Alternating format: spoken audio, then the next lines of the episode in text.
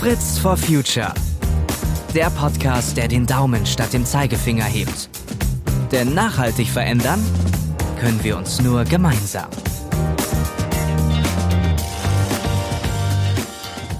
Als ich gegenüber meinem neunjährigen Sohn von grünem Geld gesprochen habe, hat er mich gefragt, ob ich 100-Euro-Scheine meine.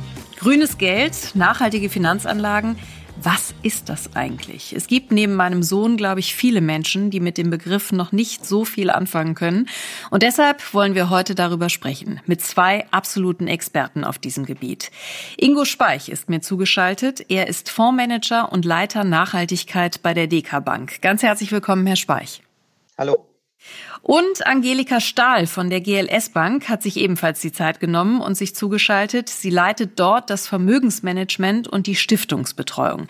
Herzlich willkommen auch an Sie, Frau Stahl. Hallo, Frau Steger. Ich würde Sie beide eingangs einmal bitten, mal ganz einfach zu erklären, so dass es im Zweifel auch mein Sohn verstehen würde, was grünes Geld für Sie bedeutet. Herr Speich, machen Sie doch mal den Anfang. Wir sprechen nicht von grünem Geld, sondern von nachhaltigen Anlagen. Und Nachhaltigkeit bedeutet, dass wir die Ökologie, das Soziale und die verantwortungsvolle Unternehmensführung betrachten. Also der, Drei, der Dreiklang aus Ökologie, das Grün, die grüne Komponente, die soziale Komponente und die Komponente, wie Unternehmen interagieren, wie sie in ihre Mitarbeiter behandeln, wie der Vorstand bezahlt wird, wie der Aufsichtsrat interagiert mit dem Vorstand. Das sind Punkte, die wir unter der nachhaltigen Anlage verstehen. Vielen Dank schon mal dafür, Frau Stahl. Wie würden Sie es sagen? Wie würden Sie es beschreiben? Ja, ich würde es gerne noch mal ein bisschen plastischer äh, schreiben, aber nicht, äh, sagen, aber natürlich nicht dem Herrn Speich widersprechen. Das, dem stimme ich vollkommen zu. Also grünes Geld ist für mich Geld, ähm, das wir als Menschen, als Menschheit ähm, für die globale Gesellschaft für unsere Kinder, für unsere Enkelkinder, also auch für unsere nachfolgenden Generationen einsetzen, dass die auf einem gesunden Planeten ein richtig gutes Leben führen können.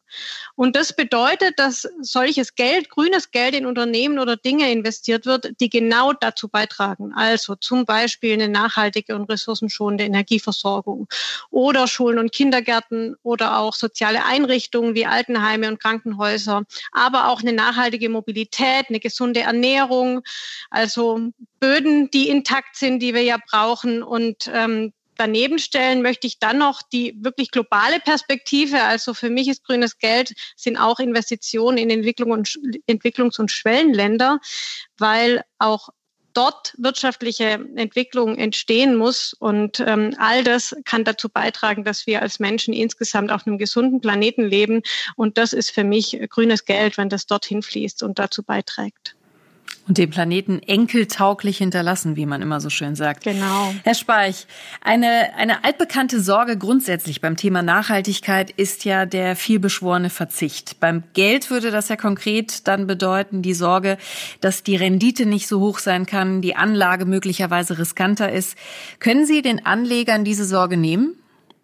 Äh, definitiv ja. Man kann heutzutage in zahlreichen Anlageformen die Nachhaltigkeit abbilden. Also es ist vollkommen egal, ob Sie im Aktienmarkt anlegen möchten, ob Sie beispielsweise Anleihen kaufen möchten, ob das jetzt Staatsanleihen sind, also die von Staaten herausgegeben werden oder von Unternehmen äh, Anleihen sind. Äh, diese sind alle auf Nachhaltigkeit prüfbar und man kann anhand von nachhaltigen Kriterien sicherstellen, dass dort auch äh, nachhaltig gewirtschaftet wird. Wichtig an der Stelle ist jedoch, äh, dass man einen Kapitalmarktbezug herstellt, dass man also nicht Nachhaltigkeit als Selbstzweck sieht, sondern dass sich Nachhaltigkeit auch für den Anleger auszahlt. Nachhaltigkeit kann sich in zweifacher Weise auszahlen. Ähm, es kann über die Rendite wirken. Wenn ich jetzt nachhaltig anlege, bin ich vielleicht bei der einen oder anderen Aktie früher investiert als der Rest. Und wenn dann das Unternehmen ähm, ein attraktives Geschäftsmodell hat aus Nachhaltigkeitssicht und äh, sozusagen der Mainstream-Anleger dort aufspringt, äh, dann treibt das die Kurse nach oben. Das heißt, ich partizipiere an steigenden Aktienkursen durch meine frühe Investition. Auf der Risikoseite ist äh, die Angelegenheit ein Stück weit komplexer, aber es geht im Prinzip darum, Risiken zu identifizieren, die Kapitalmarktunternehmen beispielsweise haben, die sich negativ auf die Anlage auswirken. Es kann sein, dass ich nicht in Atomstromproduzenten investiere, beispielsweise ein großer Versorger betreibt ein Atomkraftwerk, weil ich einfach sage, an der Stelle sind mir die Ereignisrisiken zu hoch, dass etwas, etwas passieren kann im Produktionsprozess oder natürlich dann nachher in der Endlagerung. Auch wenn diese Risiken eine niedrige Eintrittswahrscheinlichkeit haben, ist die Schadenswirkung natürlich immens. Und das möchte ich in der nachhaltigen Anlage nicht drin haben. Und deshalb verzichte ich ganz bewusst auf einige Unternehmen, die eben dort auffällig sind, um diese Risiken sozusagen rauszudrücken und damit äh, nicht mehr dort exponiert zu sein. Und das bedeutet wiederum, dass nachhaltige Unternehmen äh, viel robuster unterwegs sind, dass sie vielleicht ein Stück weit nicht so stark am Kapitalmarkt schwanken wie andere vergleichbare nicht nachhaltige Unternehmen. Und das hat auch dieses Jahr gezeigt, äh, beziehungsweise die letzten zwölf Monate, muss man sagen das Jahr auch 2020 dann im Rahmen der Corona-Krise, ähm, weil dort die Unternehmen, äh, die nachhaltig am Kapitalmarkt bewertet sind, sich deutlich besser entwickelt haben als die nicht nachhaltigen Unternehmen. Also damit hat sich Nachhaltigkeit ausgezahlt und ja, dadurch entsteht nochmal eine Sogwirkung in die nachhaltige Anlageklasse. Mhm. Das heißt, es ist sogar weniger riskant nach allem, was Sie jetzt gerade gesagt haben. Kann es sein? Es kann sein, wenn man die richtigen Kriterien hat aus Nachhaltigkeitssicht äh, und damit in Unternehmen ähm, investiert, äh, die gerade Klagerisiken, Regulierungs-, Reputations- oder Ereignisrisiken aufweisen ähm, und die, durch die Identifikation dieser Risiken und damit auch einer Messbarmachung kann ich natürlich die Unternehmen vermeiden und äh, bin damit eben nicht mehr so exponiert und das wirkt sich dann in meiner gesamten Anlagestrategie natürlich sehr positiv aus. Frau Stahl, die GLS Bank wird zu den nachhaltigen Banken, den sogenannten Ethikbanken gezählt. Was ist bei Ihnen anders als bei den konventionellen Banken? Ein wichtiger Unterschied ist sicher, dass äh, wir als GLS Bank bereits seit unserer Gründung, und das ist jetzt fast 50 Jahre her, schon als sozialökologische Bank agieren. Und im Grunde genau aus der Idee raus, die Welt ein ganzes Stück besser zu machen und sozialökologische Fragen zu lösen, überhaupt erst entstanden sind. Und das gilt auch für andere Ethikbanken, dass die quasi von Grund auf äh, gegründet wurden, um genau ähm, diese Ziele zu erreichen. Das heißt, wir haben Erfahrung das ist was, äh, was uns sicherlich äh, unterscheidet von vielen konventionalen Banken, die gerade erst damit starten. Und drüber raus oder ergänzend dazu ist unser einziger Unternehmenszweck auch heute noch, Geld in Wirkung zu bringen, also Geld dorthin zu bringen, wo es gebraucht wird. Das heißt, wir haben keinen Geschäftsbereich, der Nachhaltigkeit heißt, sondern es gibt ausschließlich Nachhaltigkeit bei uns. Und äh, das machen wir auch transparent. Auch das ist sicherlich ein Unterschied zu konventionellen Banken. Unsere Kundinnen und Kunden auch, und unsere Mitglieder, aber auch andere Menschen, die sich dafür interessieren, äh, können nachvollziehen, an wen wir konkret Kredite vergeben und warum wir das tun und wofür wir das tun. Und das Gleiche gilt im Wertpapiergeschäft. Auch da ähm, ist bekannt und transparent, äh, in welche Unternehmen wir investieren, in welche Staaten wir investieren und warum wir das tun. Und ähm, um das sicherzustellen, haben wir also das eben auch Kriterien äh, betrachtet werden und eingehalten werden, haben wir Anlage- und Finanzierungsgrundsätze, ähm, die äh, sehr streng sind, wo wir zum einen Negativkriterien, Ausschlusskriterien definieren. Das ist äh, das, was, äh, denke ich, häufig geschieht, dass man sagt, man nimmt ganz kontroverse Geschäftspraktiken raus, kontroverse Unternehmen raus, ob das zum Beispiel die konventionelle Energieversorgung ist oder ob das Rüstungsindustrie Industrie ist, also all solche Dinge. Und in die Zukunft geschaut, äh, schauen wir aber vor allem auch auf Zukunftsbilder. Also wo wollen wir eigentlich gemeinsam hin? Äh, und definieren dort Bilder, auf die wir gemeinsam hinarbeiten. Und um sicherzustellen, dass diese Kriterien eingehalten werden, haben wir einen externen Anlageausschuss, ähm, der besetzt ist aus Experten im Bereich der Ökologie, aus dem Bereich der sozialen und der Entwicklungszusammenarbeit und am Ende die Entscheidung trifft, welcher Titel aufgenommen wird und welcher nicht in unser Anlageuniversum. Naja, und jetzt eine aktuelle Entwicklung ist tatsächlich, ähm, dass wir auch überprüfen, ob unsere Portfolien 1,5 Grad kompatibel sind. Ähm, auch das ist sicherlich was, äh, wo wir einen kleinen Vorsprung haben gegenüber vielen konventionellen Banken, weil darauf kommt es ja am Ende an, äh, dass wir die Erderwärmung niedrig halten. Das alles unterscheidet uns von konventionellen Banken. Ähm, ich möchte aber gern daneben stellen, dass natürlich äh, wir auch sehen, dass konventionelle Banken Fortschritte machen und das freut mich tatsächlich, sofern ich erlebe, dass es ehrlich und authentisch ist, weil natürlich ähm, wir sehr viel Geld im nachhaltigen Bereich brauchen, um die Klimaneutralität bis 2050 zu erreichen, was ja die EU ausgerufen hat. Wir brauchen eine Billion Euro, hat die EU berechnet, äh, also Geld, das nachhaltig investiert werden muss in den nächsten zehn Jahren, um diese Klimaneutralität zu erreichen. Und das schaffen wir natürlich nicht alleine, auch nicht mit den anderen Nachhaltigkeitsbanken und Ethikbanken, die es gibt in Deutschland und weltweit. Was ist denn ehrlich und authentisch bei den konventionellen Banken, weil Sie das gerade so gesagt haben?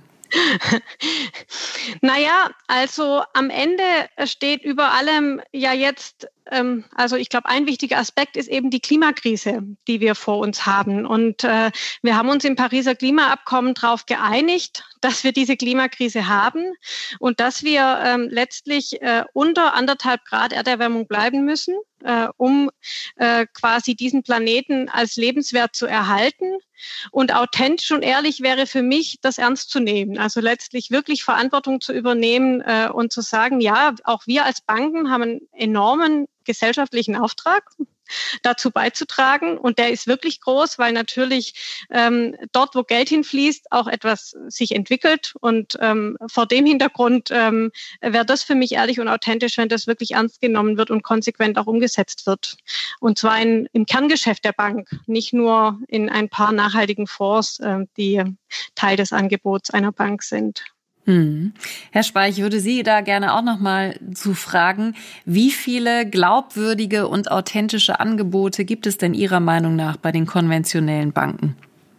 Also wir sind ja eine Kapitalanlagegesellschaft und keine Bank. Ähm, ich kann jetzt auch an der Stelle nur für die kapitalmarktnahen Produkte sprechen, aber es ist ähm, derzeit so, dass man ähm, in jeder Anlageklasse eigentlich ein nachhaltiges Produkt findet. Es stellt sich immer die Frage der Ausprägung der Nachhaltigkeit. Es gibt weniger strenge oder sehr strenge Produkte. Das hängt auch sehr stark mit den eigenen Kapitalmarktvorstellungen ab und den eigenen Wünschen, äh, so dass man an der Stelle wirklich an, auf eine vernünftige Beratung verweisen sollte, die dann auch äh, die Bank oder Sparkasse äh, im, im Gespräch leisten muss.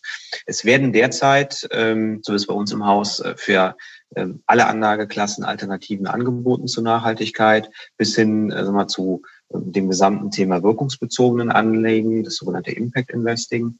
Ähm, also es ist äh, jedenfalls möglich und es zahlt sich an der Stelle auch aus. In der Anlageberatung äh, wird es ab dem nächsten Jahr auch äh, in Deutschland verpflichtend. Also wenn Sie in einem Anlagegespräch dann sind, äh, muss ihre Nachhaltigkeit abgefragt werden von dem Berater. Und das wird nochmal äh, sicherlich zusätzlich den Fokus schärfen. Und die, ähm, die Erkenntnis äh, bei uns ähm, im Haus ist, dass drei von vier äh, Anlegern äh, gerne nachhaltig anlegen möchten. Und das wird eben auch eine massive Lenkungsfunktion äh, am Kapitalmarkt bedeuten, weil das äh, Geld, was dann neu investiert wird, ähm, tendenziell doch in die nachhaltige Anlage fließt. Und ich bin davon überzeugt, dass äh, mit Sicht auf die nächsten fünf Jahre es vollkommen normal ist, nachhaltig anzulegen und man nicht mehr äh, Exot äh, wie heute ist. Das heißt aber auch, dass die Beraterinnen und Berater äh, da nochmal ganz anders geschult werden müssen, oder?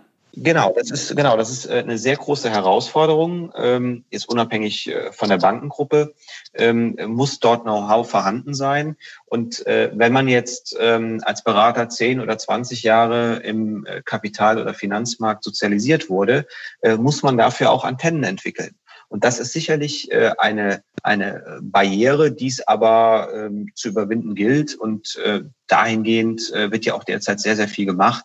Und ähm, die Berater, zumindest äh, nehme ich das wahr, spüren das auch, weil einfach das Thema Nachhaltigkeit äh, in den Köpfen der Anlegern viel stärker verankert ist und auch ähm, schon durchaus aktiv nachgefragt wird. Also im Prinzip äh, kann man auch seinen seine Beraterin, seinen Berater testen, inwieweit dort äh, Fachwissen zur Nachhaltigkeit vorhanden ist. Hm.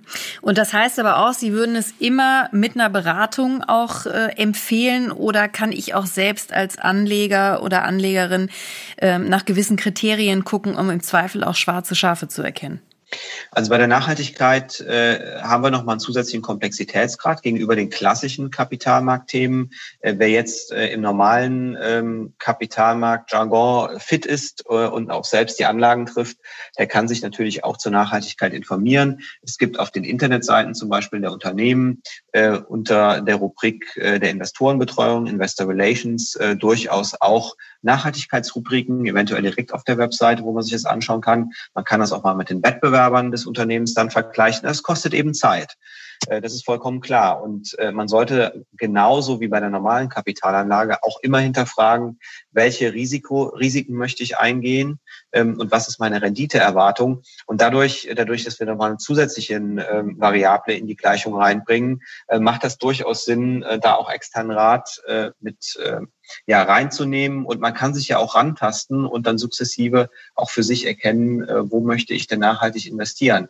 Ganz wichtig ist aber an der Stelle bei aller Euphorie zur grünen Anlage oder zur Nachhaltigkeit immer äh, das eigene äh, Rendite- und Risikoprofil beachten und nicht investieren, nur weil es nachhaltig ist, weil äh, gleichzeitig, wie ich es auch eingangs sagte, muss die Rendite stimmen und das Risiko genauso. Und das muss eben im Einklang stehen. Hm. Frau Stahl, Sie haben vorhin schon so ein bisschen erzählt, dass Sie natürlich bestimmte Kriterien haben, nach denen Sie entscheiden, mit welchen Kundinnen und Kunden Sie zusammenarbeiten. Wie hat sich das möglicherweise in den vergangenen Jahren auch verändert, dadurch, dass das Angebot am Gesamtmarkt einfach größer geworden ist? Also tatsächlich würde ich sagen, es hat sich jetzt natürlich verändert, aber nicht so sehr deshalb, weil der Gesamtmarkt größer geworden ist, sondern weil sich die Anforderungen verändert haben. Ähm, wir haben ja heute eine ganz also ganz große Herausforderung. Ähm, ich nenne mal die Mobilitätswende oder auch den Blick auf die Biodiversität oder auch demografische Entwicklungen, die zunehmende Individualisierung äh, von äh, Menschen sozusagen. Dadurch stellen sich Fragen beispielsweise an Wohnraum oder auch in Betreuung älterer Menschen. Und daneben haben wir noch die Klimakrise und äh, das führt eigentlich zu Veränderungen in dem, äh, wie wir auf unsere Kundinnen und Kunden gucken, welche Anforderungen wir uns stellen. Äh, weil unser Auftrag natürlich ist, ähm, diese Transformation, die uns da bevorsteht, mitzugestalten. Also wir wollen unseren Beitrag dazu leisten und das verstehen wir auch als unseren Auftrag. Und daraus ergeben sich letztlich Veränderungen. Wir haben angefangen äh, vor knapp 50 Jahren damit, äh, eine Waldorfschule zu finanzieren. Wir waren am Anfang in der ökologischen Landwirtschaft aktiv. Und als dann in Tschernobyl ähm, diese äh, schlimme Katastrophe passiert ist, haben wir den ersten Windkraftfonds quasi entwickelt, weil das ja dann einfach dran war und gebraucht wurde. Und so würde ich sagen, verändert sich, äh, verändern sich Anforderungen an unsere Kundinnen und Kunden. Also einmal an ähm, Anlagen sozusagen, also wenn wir Anleihen und Aktien auswählen, aber natürlich auch an unsere Firmenkunden. Und daneben, was hat sich noch verändert, ähm, mit wem, also inwieweit hat sich noch verändert, mit wem wir zusammenarbeiten? Das hängt eben auch nicht so sehr an den äußeren Umständen, sondern vielmehr daran, dass wir sehr stark wachsen als 8 Milliarden Bank, ähm, die wir mittlerweile sind, als Genossenschaftsbank, die unter den Top 20 der Genossenschaftsbanken zu finden ist, haben wir natürlich jetzt ganz andere Möglichkeiten, ganz andere Größenordnungen mit unseren Kunden umzusetzen, also viel größere Kredite zu vergeben. Und ähm, wir haben sehr viele Wertpapieranlagen auf der einen Seite, aber eben das Kreditgeschäft, das Kerngeschäft der Bank äh, ist eben auch ein ganz wichtiger Aspekt äh, schon immer gewesen äh, mit Blick auf die Nachhaltigkeit. Und da haben wir einfach ganz andere Möglichkeiten und können können dadurch auch viel mehr Wirkung erzielen in der Gesellschaft. Das heißt, daraus ergeben sich letztlich auch Veränderungen äh, in den Anforderungen an unsere äh, Kundinnen und Kunden.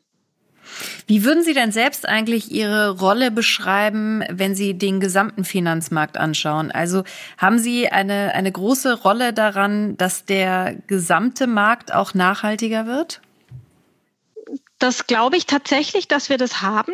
Also als 8 Milliarden Bank sind wir zwar im Genossenschaftssektor groß und wir sind auch enorm gewachsen über die letzten Jahre.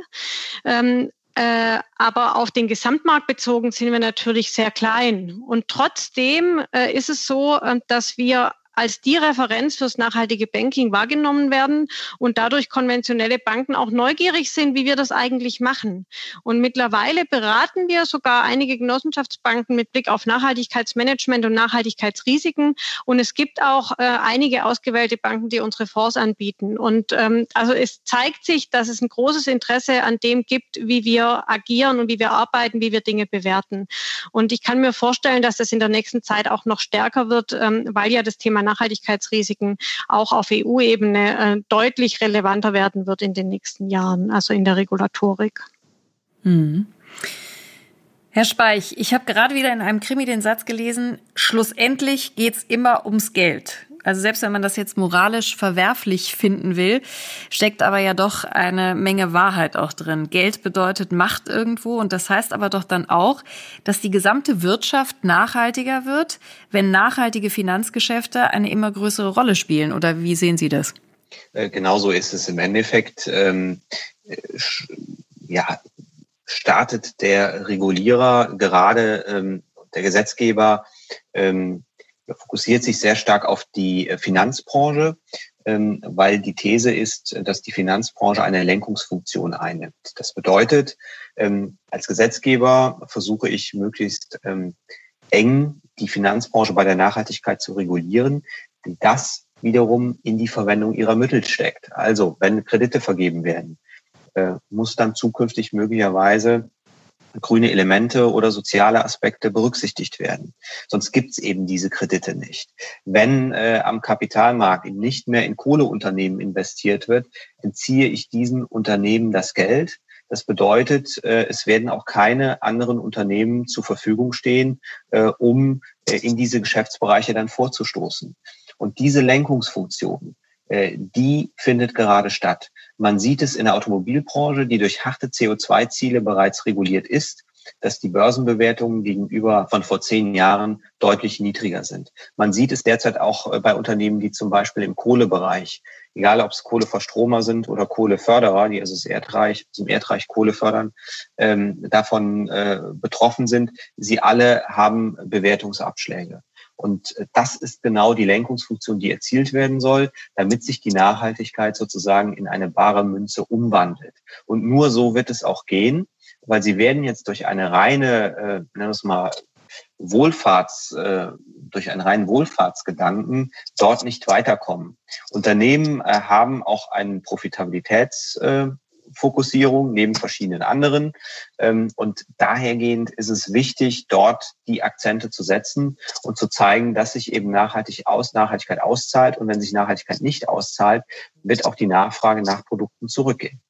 Aber welche Verantwortung hat denn der Anleger in diesem ganzen Spiel? Also kann der den Kurs von Unternehmen auch beeinflussen? Äh, meiner Meinung nach ist die ähm, Rolle des Anlegers hier zentral. Jeder selbst kann darüber bestimmen, wo sein Geld angelegt wird. Und nehmen wir mal an, in der perfekten Welt ähm, würden nur die, die Unternehmen investiert, äh, die nachhaltig sind. Dann besteht natürlich auch ein hoher Anreiz für Unternehmen, die nicht in diesem Bereich sind, ähm, dorthin zu kommen. Und wenn man so eben sein, sein Geld anlegt und ähm, sein Vermögen dahingehend äh, verteilt, äh, hat man mitunter einen viel größeren Einfluss, äh, als wenn ich jetzt ähm, im Supermarkt an der einen oder anderen Stelle das Bioprodukt äh, kaufe anstatt äh, eines anderen, weil ich durch diesen, durch mein Kapital noch einen zusätzlichen Hebel habe ähm, auf andere Unternehmen und auf unmittelbar auch Eigentümerstrukturen und daraus nachgelagert Unternehmensstrategien. Frau Stahl, ich würde Sie an der Stelle gerne nochmal fragen, wenn Sie den gesamten Finanzmarkt anschauen, wie viel Nachhaltigkeit steckt da schon drin? Ich weiß nicht, ob man das in Prozentzahlen sagen kann, aber dass unsere Zuhörerinnen und Zuhörer einfach mal so ein Gefühl dafür bekommen, wie viel Nachhaltigkeit da eigentlich schon da ist.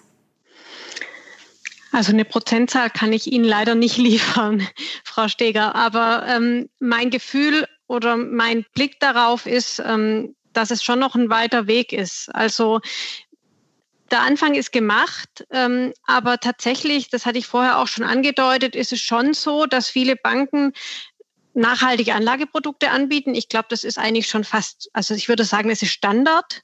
Aber das Kerngeschäft äh, und die gesellschaftliche Verantwortung bei der Kreditvergabe oder auch im Investmentbanking, die wird bisher noch nicht so sehr in Frage gestellt. Äh, wo sich zeigt, dass sich sehr viel tut, das hatten wir auch schon angesprochen, ist das Thema Nachhaltigkeitsrisiken.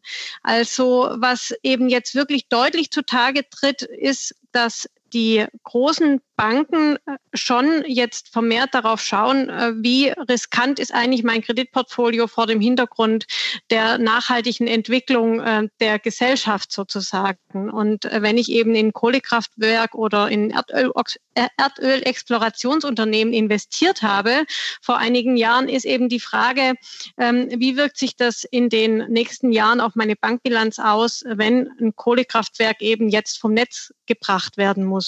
Und an der Stelle glaube ich, da ist der Hebel neben dem, was Herr Speich gerade sagte, äh, dass äh, wenn, dass die Anleger natürlich auch mehr und mehr Interesse für nachhaltige Geldanlagen entwickeln und damit dann den Markt bewegen. Das heißt, wie relevant sind wir, ist das schon im Gesamtmarkt? Mein Gefühl ist, es ist noch ein kleiner Anteil. Äh, mein Gefühl ist aber auch, da kommt gerade eine enorme Dynamik rein durch das, was gerade in der Gesellschaft, in der EU, auf EU-Ebene auch passiert. Ich ähm, weiß nicht, vielleicht hat Herr Speich da eine Zahl zu, aber ähm, das wäre meine Einschätzung dazu. Können wir ihn jetzt gleich mal fragen, weil das Thema ist ja tatsächlich auch in Deutschland auf oberster Ebene angekommen. Die Bundesregierung arbeitet an einer Sustainable Finance Strategie und wird dabei von einem Beirat unterstützt, in dem auch Sie, Herr Speich, sind. Was bringt so eine Strategie und wie wichtig ist das Signal, dass die Bundesregierung sich da überhaupt so explizit mit beschäftigt? Also zuerst mal muss man feststellen, dass Deutschland im internationalen Vergleich bei der Nachhaltigkeit hinterherhinkt. Also wenn man nach Frankreich schaut, nach Österreich schaut, gerade auch in die skandinavischen Länder schaut, dort ist es Nachhaltigkeit äh, viel ausgeprägter. Ähm, das heißt, wir haben hier einen Nachholbedarf. Und wir äh, sehen diesen Nachholbedarf jetzt auch durch die EU, ähm, weil ja diverse Gesetzesinitiativen äh, bestehen. Es gibt Richtlinien, Verordnungen, die jetzt zur Nachhaltigkeit kommen. Beispielsweise eine Anlageberatung habe ich ja bereits beschrieben. Und die spannende Frage ist jetzt, was von der EU-Seite kommt, muss ja auf das deutsche System adaptiert werden. Und ähm, in dieser, an dieser Schnittstelle sitzen wir im Prinzip im Beirat und machen Vorschläge, inwieweit diese EU-Vorgaben sozusagen in das deutsche System äh, überführt äh, werden können. Und äh, an der Stelle gibt es sehr, sehr viel zu tun, weil wir eben am Anfang dieser Regulierungswelle stehen. Und die, die Frage, die sich natürlich auch stellt, wie können wir ähm, die recht zarte Pflanze der nachhaltigen Anlage, wenn ich jetzt mal rein auf nachhaltige Anlage fokussiere, also außerhalb zum Beispiel Kreditgeschäft oder Investmentbanking, wie können wir die voranbringen?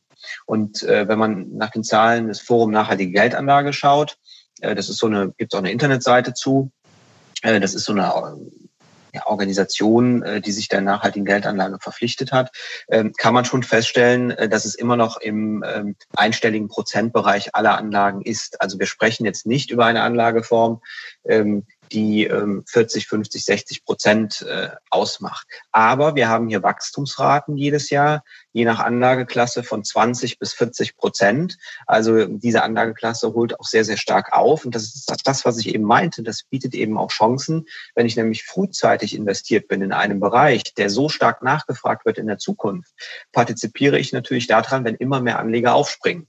Und das ist auch die Chance, ähm, die wir bei der Nachhaltigkeit sehen an der Stelle.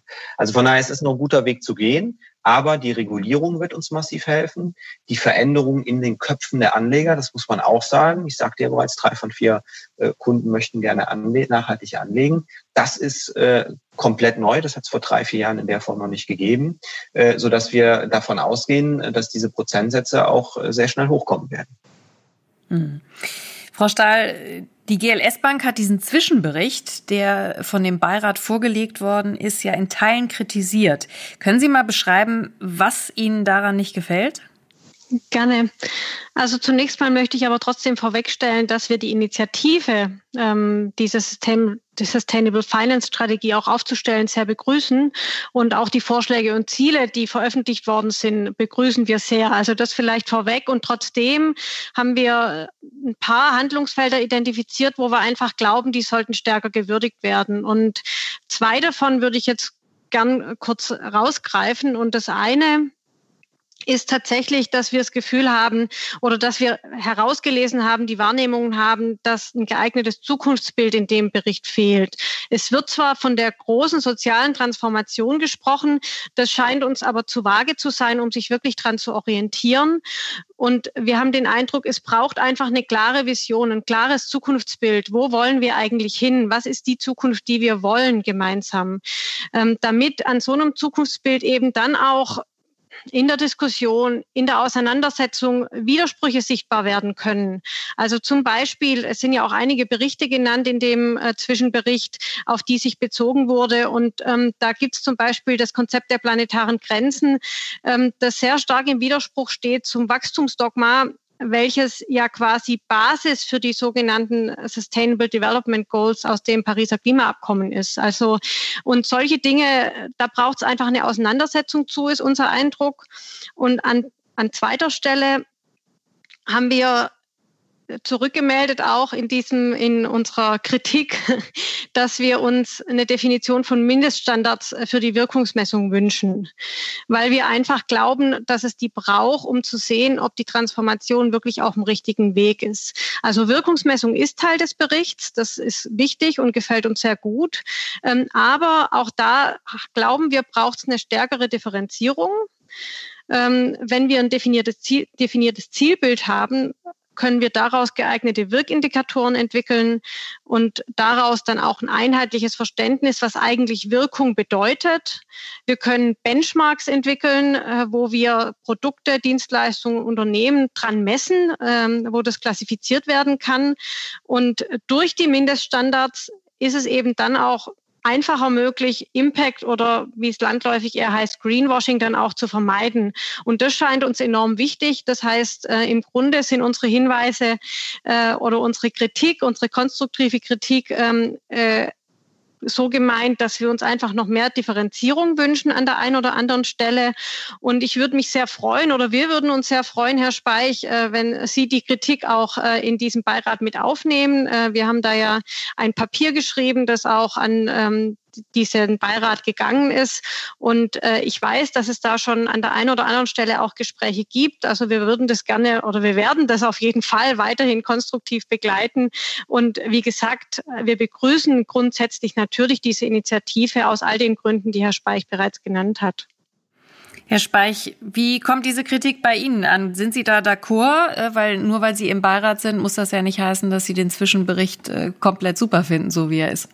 Also ich kann jetzt nicht für den Beirat äh, an der Stelle sprechen, äh, weil wir auch mitten in dem, in dem Prozess äh, der Entscheidungsfindung sind.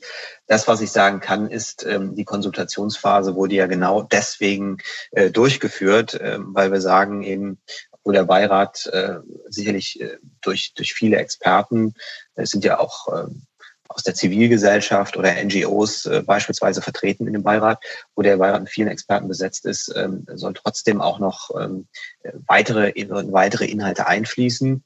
Das heißt, äh, aus der Konsultationsphase, das wurde systematisch gesichtet und äh, mit den jeweiligen Einreicherinnen und Einreichern besprochen. Und äh, ich kann äh, auf den äh, Abschlussbericht, den vorläufigen Abschlussbericht äh, verweisen, der dann ähm, jetzt vermutlich im Ende des ersten Quartals auch verfügbar sein wird auf der Webseite des Beirats, ähm, wo sich sicherlich das eine oder andere dann auch wiederfinden wird. Dann würde ich Sie, Herr Speich, jetzt bitten, ich habe die Frage an Sie beide, aber ich würde gerne so eine Vision von Ihnen haben, zumal das ja auch gerade eine, ein Kritikpunkt war, den Frau Stahl vorgebracht hat. Also eine Vision für den Finanzmarkt und die Nachhaltigkeit im Finanzmarkt. Wie sieht die, Herr Speich, für Sie aus? Was würden Sie sich wünschen? Also ich äh, gehe jetzt mal auf die Welt äh, in fünf Jahren, weil alles andere, äh, glaube ich, ist vermessen ähm, zu weit äh, in der Zukunft. Ähm, ich würde mir wünschen, ähm, dass es ähm, zu diesem Zeitpunkt äh, mehr als äh, 50 Prozent der Anlagen im Nachhaltigkeitsbereich sind, eher noch mehr, ähm, dass wir ähm, vernünftige Standards haben, dass also auch die Gesetzesinitiativen, die Regulierungen in die Richtung laufen, dass wir ähm, sowohl die Ökologie, das Soziale, die verantwortungsvolle Unternehmensführung, aber auch die Chancen und Risiken kombinieren können, dass sich Nachhaltigkeit auszahlt und vor allen Dingen, und das ist das Entscheidende, das ist auch das, was, was ich in den Diskussionen mit den Vorständen und Aufsichtsräten, ähm, äh, indem wir intensiv in Kontakt sind und wenn Sie auf Hauptversammlungen schon mal waren, werden Sie auch feststellen, da wird wenig äh, zur Nachhaltigkeit gesagt, dass die Entscheidungsträger die Nachhaltigkeit einfach einbeziehen in ihre Investitionsentscheidung bei Unternehmen, in die Strategieentscheidungen, äh, wenn Unternehmen gesteuert werden, ähm, dass Nachhaltigkeit ähm, zum sozusagen New Normal wird ähm, und es vollkommen normal ist, äh, dass Nachhaltigkeitselemente auch dazu führen, dass Entscheidungen möglicherweise verändert werden oder abgelehnt werden, äh, die man vielleicht vorher, ähm, äh, wo man zugestimmt hätte. Und dann sind wir wirklich auf dem Weg, ähm, der dann dazu führen muss, dass bis 2050 die CO2-Emissionen weiter sinken, dass die Zuliefererketten sauberer in Bezug auf Menschenrechte werden und dass insgesamt auch der gesamte Fußabdruck, äh, den die Menschheit hat, das ist jetzt sozusagen das Visionäre an der Sache, ähm, so ge geartet ist, dass die nächste Generation äh, es eben besser hat ähm, und wir nicht äh, auf Kosten der nächsten Generation leben werden. Mhm. Enkeltauglich, da sind wir wieder beim Stichwort. Frau Stahl, wie sieht Ihre Vision aus von der Finanzwelt der Zukunft? Ja, ich denke, die kann sich ja gar nicht so sehr unterscheiden von dem, was Herr Speich gesagt hat. Ähm, also am Ende ähm, bin ich äh, fest davon überzeugt, dass wir diese Klimaneutralität bis 2050 schaffen müssen. Ähm, und in meiner Vision verstehen das alle durch Regulatorik oder durch die Nachfrage am Markt sozusagen und übernehmen konsequent ihre Verantwortung für diese Probleme, für diese Herausforderungen, die wir haben. Das ist ja neben der Klimakrise eben auch, was ich schon angedeutet habe, Biodiversität, Bodenerosion, soziale Probleme. Also all diese Dinge äh, über, da übernehmen in meiner Vision die Finanzakteure Verantwortung weil am Ende eben Geldströme bestimmen, wo was entsteht. Auch das hatte ich vorher schon mal angedeutet. Und die Gestaltungskraft des Finanzmarkts ist einfach enorm. Das hat Herr Speich vorher ähm, sehr plastisch auch dargestellt. Also soweit vielleicht zu meiner Vision. Ob die realistisch ist, ich glaube, es ist noch ein Stück Arbeit, ähm, aber es gibt wirklich schon ganz viele Initiativen am Markt, auch das haben wir heute schon gehört, ganz viele große Unternehmen, die äh, aktiv werden und das macht mir wirklich Mut und das ist auch das, was mich antreibt. Ja, das kann ich total verstehen. Und so können wir auch hoffnungsvoll und zumindest mit einer guten Portion Mut aus diesem Gespräch rausgehen. Ganz vielen Dank an Sie beide für diese Informationen. Das war ein wirklich sehr, sehr spannendes Gespräch. Dankeschön.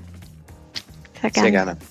Und wenn euch diese Folge gefallen hat, dann freuen wir uns über möglichst positive Bewertungen und Fragen und Feedback könnt ihr uns gerne an fritzforfuture@henkel.com schicken. Und alle weiteren Folgen von Fritz for Future findet ihr auch auf henkel.de/podcast.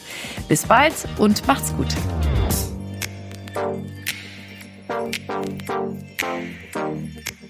Fritz for Future. Der Podcast, der den Daumen statt dem Zeigefinger hebt. Denn nachhaltig verändern können wir uns nur gemeinsam.